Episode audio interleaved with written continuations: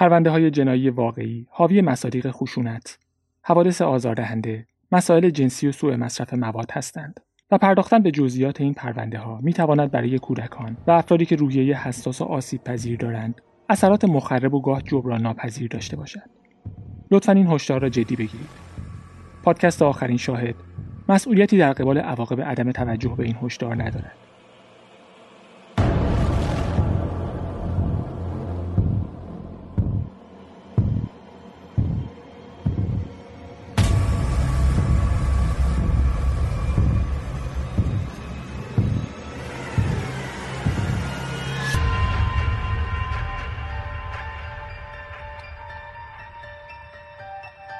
سلام. به پادکست آخرین شاهد روایتی داستانی از پروندهای جنایی واقعی خوش اومدید. من امیر پاشا یکی از شنونده های این پادکست هستم و شما رو به شنیدن سومین قسمت از پرونده نامه ها دعوت می‌کنم.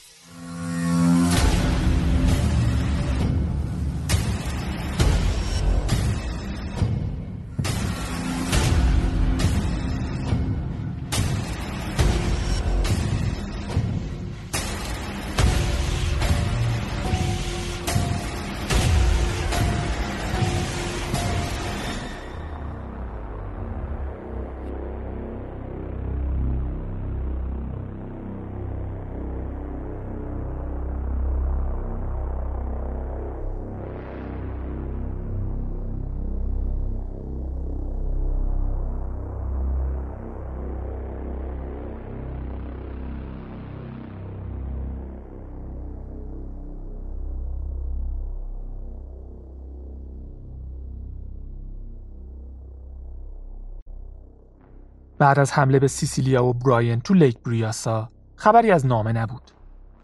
و به غیر از تماس اولی که با پلیس ناپا گرفته شد تماس دیگه هم نبود. تا دو هفته بعد که قاتل دوباره آفتابی شد. این بار تو سان فرانسیسکو و با یه نامه برای روزنامه سان فرانسیسکو کرانیکلز. قاتل هر کسی که بود یه ارتباطی با سان فرانسیسکو داشت. چون بدون اینکه هیچ جرمی تو این شهر مرتکب شده باشه مرتب برای روزنامه های شهر نامه می نوشت شاید خودش تو سان فرانسیسکو زندگی می‌کرد. اینجوری می‌تونست راحت به روزنامه ها دسترسی داشته باشه و نیاز نبود به یه شهر دیگه بره. اما حملاتش رو از بنیشا و والیهو شروع کرده بود. شهرهای کوچیکی که شاید گیر افتادن توش سختتر و آدم کشتن توش راحتتر بود. چیزی که می‌دونیم اینه که زودیاک دنبال این بود که بیشترین توجه ممکن رو به خودش جلب کنه. می‌خواست خودش رو به عنوان یه تهدید واقعی نشون بده که موفق هم شد. روی روزنامه کرانیکلز تمرکز کرده بود.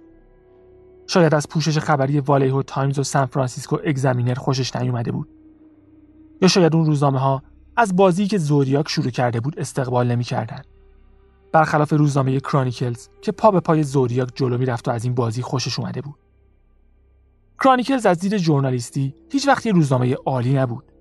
مهمترین روزنامه شهر محسوب نمی‌شد اما کاملا سرگرم کننده بود و طرفدارای زیادی داشت. ظاهرا این همون چیزی بود که برای زودیاک اهمیت داشت. البته توجه همه رسانه ها به اندازه کافی جلب شده بود. سه پرونده قتل و یه نفر که مسئولیت هر سه حمله را قبول کرده بود. تو نامه هاش جزئیاتی از حملات رو نوشته بود که فقط پلیس می‌تونست ازشون باخبر باشه. شکی نبود که نویسنده نامه تو صحنه جرم حضور داشته. اما تا قبل از اکتبر 1969 و اولین حمله زودیاک تو سان فرانسیسکو هنوز کسی اون رو به عنوان یه قاتل سریالی نمیشناخت این بار جلوی یه سینما برای یه تاکسی دست تکون داد و سوار شد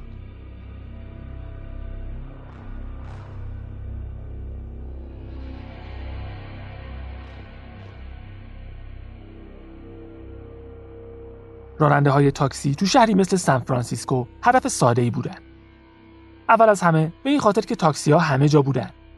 تعدادشون زیاد بود و هیچ چیز خاصی در مورد یه تاکسی نبود که اون رو از تاکسی های دیگه متمایز کنه. چیزی نبود که توجه کسی رو جلب کنه. یه آدم معمولی داشت سوار یه ماشین معمولی می‌شد تا به مقصدش برسه. راننده های تاکسی ماشین رو کنار خیابون پارک می‌کردن. مسافر رو سوار می‌کردن و دوباره راه میافتادن. خیلی وقتا بدون اینکه چهره همدیگر رو ببینن. اسم همدیگر رو بپرسن یا اصلا با هم صحبتی بکنن. توی فضای کوچیک با یه آدم غریبه. از کجا می‌دونستن کی تو ماشینشونه؟ زودیاک قاتلی نبود که از هفته ها قبل هدفش رو انتخاب کنه و برای رسیدن بهش نقشه بکشه. قربانی ها کاملا تصادفی انتخاب می شدن. به خاطر محیط اطراف. به خاطر اینکه تو حال و هوای خودشون بودن و حواسشون به اطراف نبود و گاهی به خاطر شغلشون.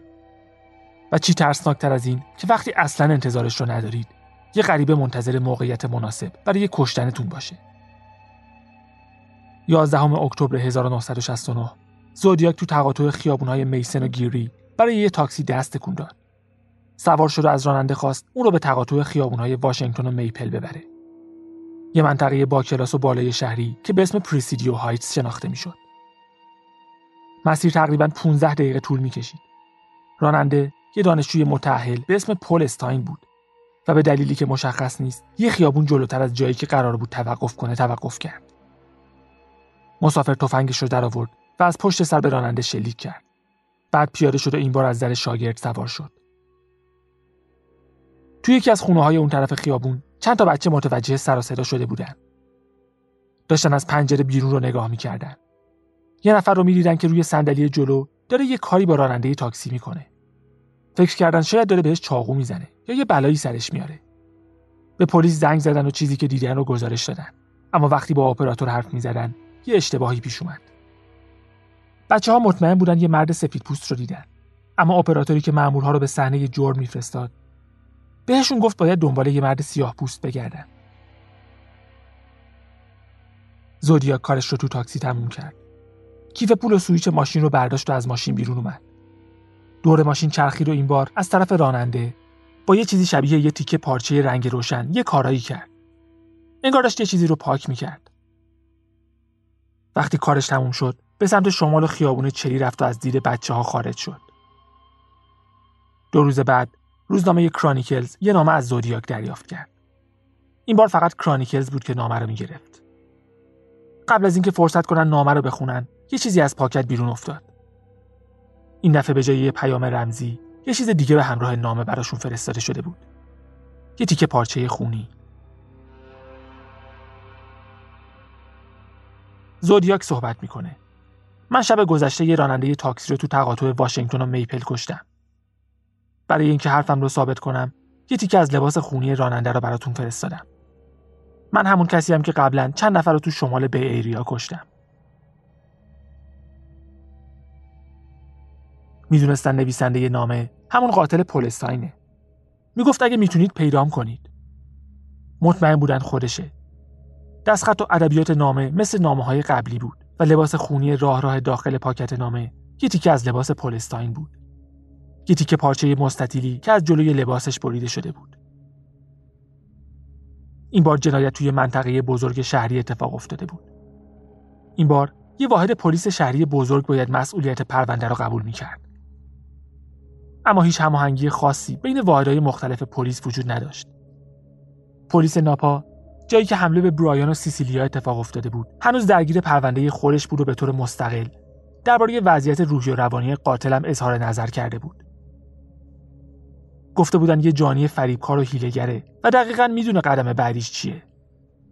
برای هر دقیقش برنامه داره. می‌دونه کارش رو از کجا شروع کنه و کجا تمومش کنه. برنامه ریزی می‌کنه و دقیقا می‌دونه برنامهش قراره چطور پیش بره. گفته بودن قاتل فقط به خاطر هیجان آدم می‌کشه.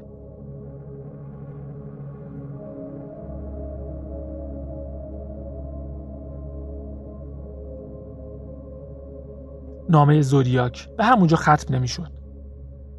تو ادامه نامه توضیح داده بود چطور از دست پلیس فرار کرده. پلیس سان فرانسیسکو می‌تونست اون شب من رو گیر بندازه. به شرطی که پارک رو درست میگشت نه اینکه با موتورسیکلتاشون مسابقه خیابونی بذارن و ببینن کی می‌تونه بیشتر گرد و خاک کنه. های پلیس باید پارک می‌کردن و ساکت مینشستن و منتظر میموندن تا از مخفیگاهم بیان بیرون. توی نامه دیگه که چند هفته بعد فرستاده شد اطلاعات بیشتری داد. اگه براتون سواله چرا داشتم تاکسی رو تمیز می‌کردم داشتم سر نخهای اشتباه میذاشتم تا پلیس رو گمراه کنم. می‌خواستم سرشون گرم باشه و خوشحال باشن. از اینکه سر به سر این خوکهای آبی می‌ذارم لذت می‌برم. هی خوک آبی. من تو پارک بودم. می‌خواستید با صدای ماشین آتش نشانی کاری کنید که صدای ماشین پلیس رو نشنوم. سگاتون به صد متری منم نرسیدن. و فقط دو گروه گشت زنی می‌کردن. با تقریبا ده دقیقه فاصله. موتورسیکلت هم از 45 متری من رد شدن و از جنوب به شمال غرب رفتن. پی نوشت. دو تا مأمور پلیس تقریبا سه دقیقه بعد از اینکه از تاکسی دور شدن به تاکسی رسیدن. یه مأمور من رو صدا کرد و ازم پرسید تو پنج تا ده دقیقه گذشته کسی رو ندیدم که رفتارش عجیب یا مشکوک باشه؟ گفتم چرا؟ یه نفر بود که میدوید و یه اسلحه تو دستش بود. ماشین پلیس سری به همون طرفی رفت که گفته بودم. منم تو پارک غیب شدم و دیگه کسی منو ندید. بچه های خونه روبرو شاهد رسیدن مامورای پلیس بودن. یکی از مامورا می‌گفت وقتی به صحنه جرم رسیده بچه ها از خونه بیرون اومده بودن و نزدیک تاکسی بودن. بهشون گفته برن عقب. به همکارش گفته مراقب اطراف باشه و خودش با یه چراغ قوه به سمت راننده رفته. یه چیزی شبیه خون و اثر انگشت روی در دیده بود و داخل تاکسی هم جسد پولستاین روی صندلی راننده افتاده بود. می‌گفت معلوم بود مرده. بعد در تعقیب قاتل به سمت شمال و خیابون چری رفت. مشخص نیست چرا مشخصات اولیه‌ای که به مامورا داده شد درباره یه مرد سیاه پوست بود. اما بالاخره تو مقطعی توصیفشون اصلاح شد و به یه مرد سفید پوست تغییر کرد.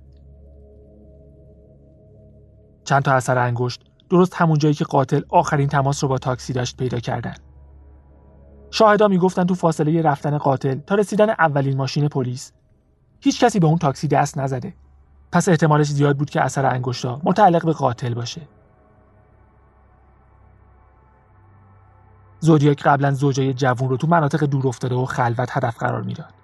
اسلحه مورد علاقش یه کلت کمری بود. بعد لباس مخصوص پوشید. دست و پای قربانیاش رو بست و بهشون چاقو زد. و تو حمله آخر به یه راننده تاکسی تنها دوباره برگشت به همون روش قدیمی لباس معمولی و کلت کمری. ضمن اینکه حرکت قاتل به سمت سان فرانسیسکو نشون می‌داد تغییرات زیادی تو روند تحقیقات به وجود میاد. شب قتل پولستاین دو کارگاه مشهور مسئول پرونده شدن. صحنه جرم رو بررسی کردن و اثر انگشتا رو پیدا کردن. یه جفت دستکش زیر صندلی بود. و یه پوکه که ظاهرا از اسلحه قاتل شلیک شده بود. گلوله متعلق به یک کلت کمری 9 میلیمتری بود اما همون تفنگی نبود که برای کشتن دارلین فرن استفاده شده بود.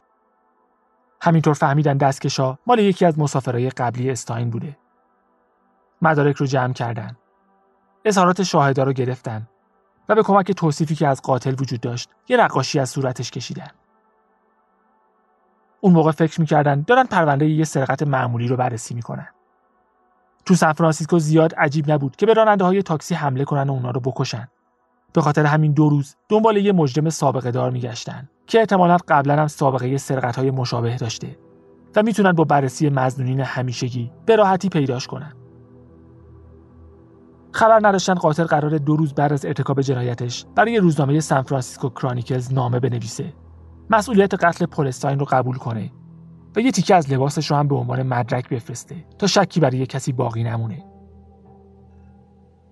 این سطح جدیدی از زودیاک و جنایتهاش بود و آغاز یه درگیری جدید بین زودیاک و پلیس سان فرانسیسکو. تا حدی به این خاطر که اون شب زودیاک واقعا از دست پلیس فرار کرد. و اگه اونطور که خودش می‌گفت نزدیک صحنه جرم مونده بود و مامورای پلیس رو دیده بود که دنبالش میگردن و پیداش نمی‌کنن قطعا احساس قدرت و شکست ناپذیری پیدا می‌کرد. اما این تازه شروع کار زودیاک تو سان فرانسیسکو بود. چون آخرین بخش نامه‌ای که با تیکه لباس خونی فرستاده شده بود یه پیام تهدیدآمیز هم داشت.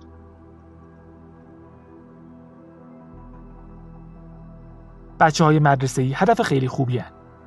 فکر کنم یه روزم باید یه اتوبوس مدرسه رو با دستمال پاک کنم. به لاستیک جلو شلیک کنم و همینطور که بچه ها میان بیرون یکی یکی بکشمشون.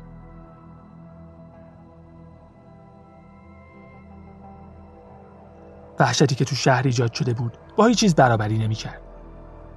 حالا ماشینای پلیس هر روز اتوبوسای مدرسه‌ای رو تعقیب می‌کردن که ممکن بود هدف حمله قرار بگیرن. مامورایی که با تفنگای ساچمه‌ای مسلح شده بودند و همراه بچه ها سوار اتوبوس می‌شدن. و هلیکوپترهایی که از بالا اتوبوس‌ها رو اسکورت می‌کردن و تحت نظر داشتن.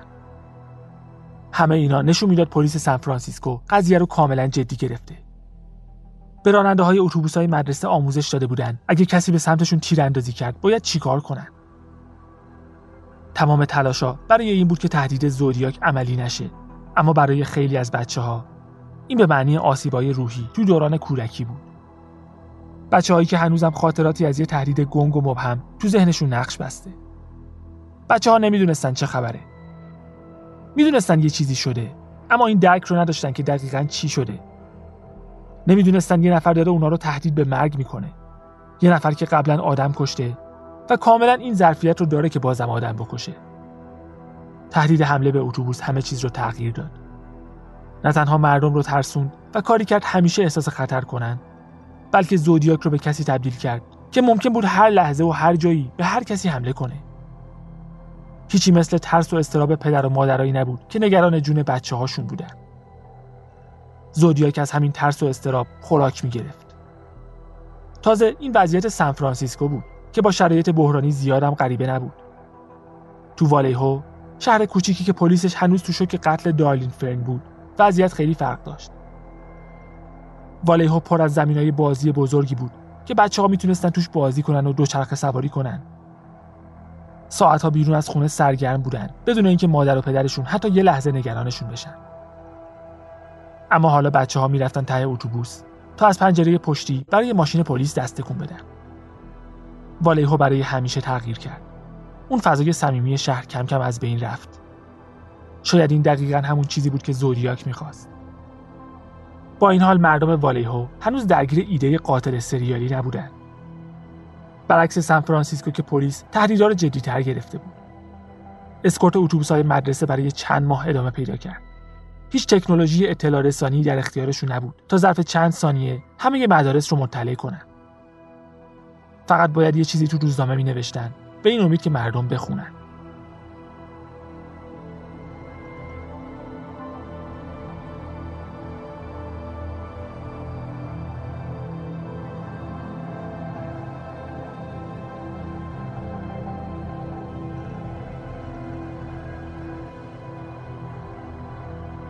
بعد از نامه های اول و دوم زودیاک. خبرنگارای روزنامه کرانیکلز هنوز فکر نمی‌کردن این مهمترین خبر روز باشه. بعد از تهدید اتوبوس مدرسه قضیه خیلی جدی تر شده بود. اگه قاتل واقعا به یه اتوبوس پر از بچه های مدرسه ای حمله می‌کرد و بعد معلوم می‌شد اونا می‌دونستن و به کسی چیزی نگفتن اشتباهشون قابل بخشش نبود. از طرف دیگه انتشار پیامهای قاتل اون رو به همون هدفی که می‌خواست میرسوند.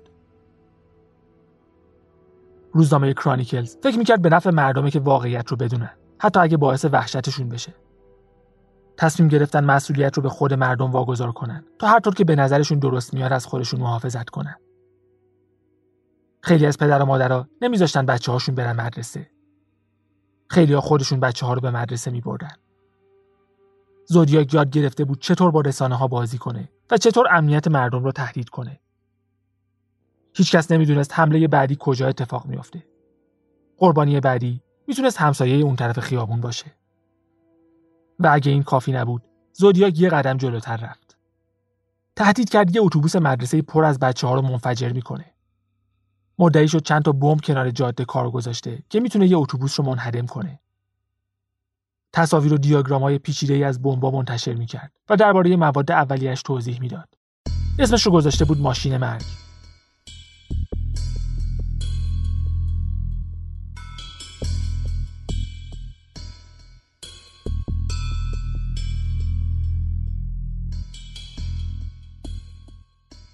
ماشین مرگ آماده شده. می‌تونم عکسش رو براتون بفرستم. اما ممکنه بتونید سازندش رو پیدا کنید و بعد برسید به من. پس فقط شاهکارم رو براتون توضیح میدم. اول یه کیسه کود حاوی آمونیاک می‌خواید. در ادامه نحوه ساختن بمب رو توضیح داده بود و آخر نامه نوشته بود امیدوارم وقتی منفجرش می‌کنم خوشتون بیاد.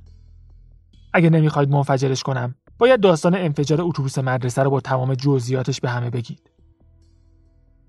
این بارم روزنامه کرانیکلز باید تصمیم سختی می گرفت.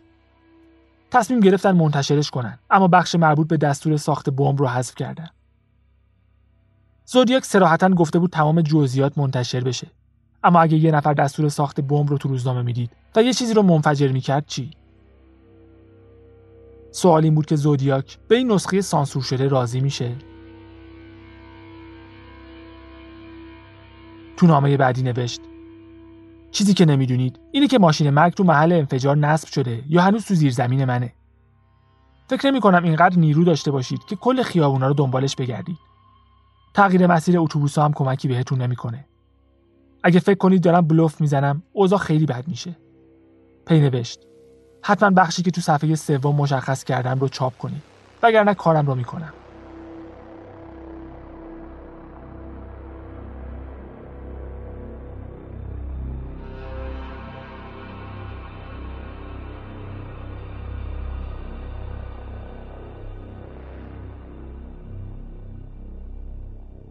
اکتبر 1969 مردم کالیفرنیا پشت تلویزیون جمع شدند تا شاهد رونمایی زنده از زودیاک باشند. بی صبرانه منتظر بودن بالاخره صدای این قاتل پلید رو بشنون. ماجرا از ساعت دو بعد از ظهر شروع شد.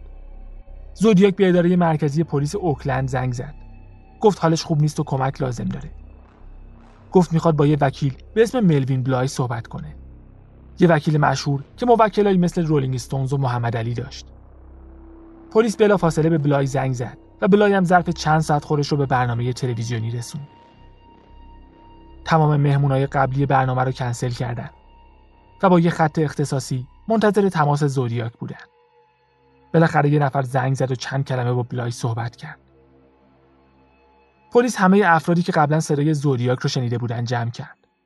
از براین هارتنیل که از حمله لک بریاستا نجات پیدا کرده بود تا دو اپراتور پلیس که تماسای زودیاک رو جواب داده بودن. هیچ کدومشون نمی‌دونستن کسی که اون شب به برنامه تلویزیونی زنگ زده واقعا زودیاک بوده یا نه. کسی که تا اینجا پنج نفر رو کشته بود و حملاتش هم داشت شدت می‌گرفت. فاصله حملات اول و دوم نزدیک 6 ماه بود.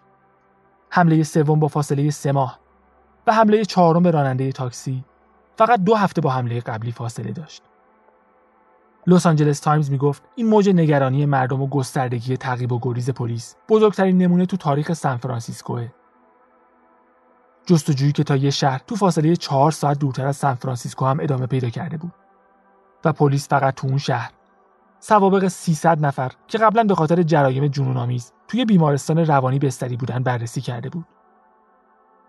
با وجود این تحقیقات گسترده پرونده پیشرفتی نداشت. تا دو ماه بعد که ملوین بلای یه نامه عجیب دریافت کرد.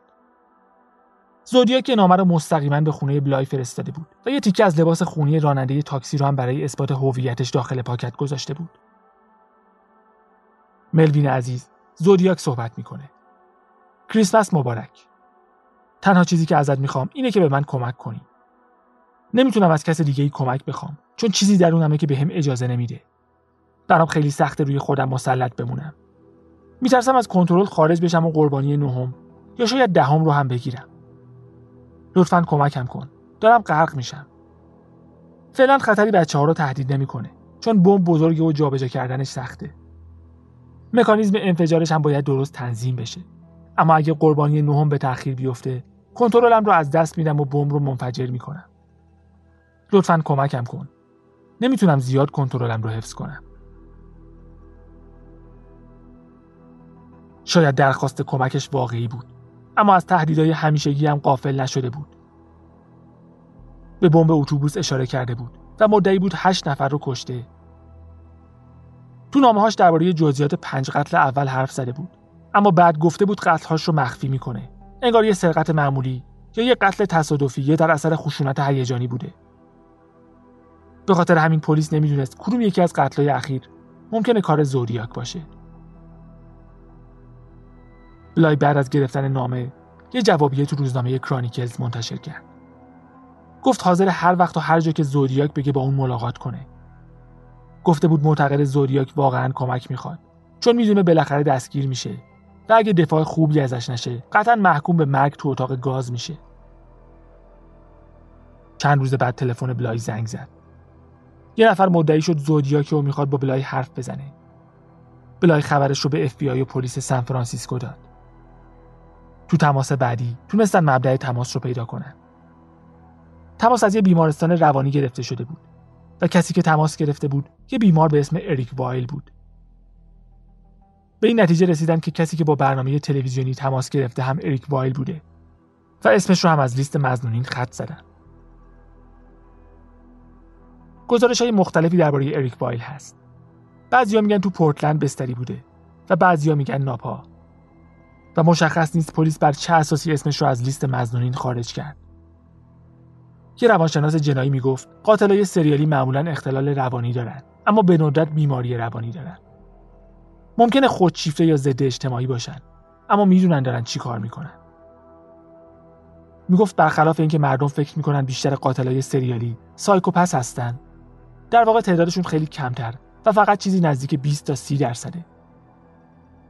می‌گفت سایکوپس های واقعی به ندرت گیر میفتن چون مهارت های اجتماعی فوق العاده ای دارن. می‌تونن دیگران رو گول بزنن و اینقدر ظاهر فریب باشن که هیچکس باور نکنه ممکنه کار اشتباهی انجام بدن. زودیاک احتمالا یه سایکوپس واقعی بود. به خاطر خودشیفتگی و علاقش به شهرت. اینکه می‌خواست برای جنایت شناخته بشه. همیشه می‌خواست بگه من از پلیس باهوشترم. هیچ وقت دستگیر نمیشم و از همه بهترم. و اینکه در واقعیت هم از دست پلیس فرار کرد. تا شنبه آینده مراقب خودتون باشید و به امید دیدار.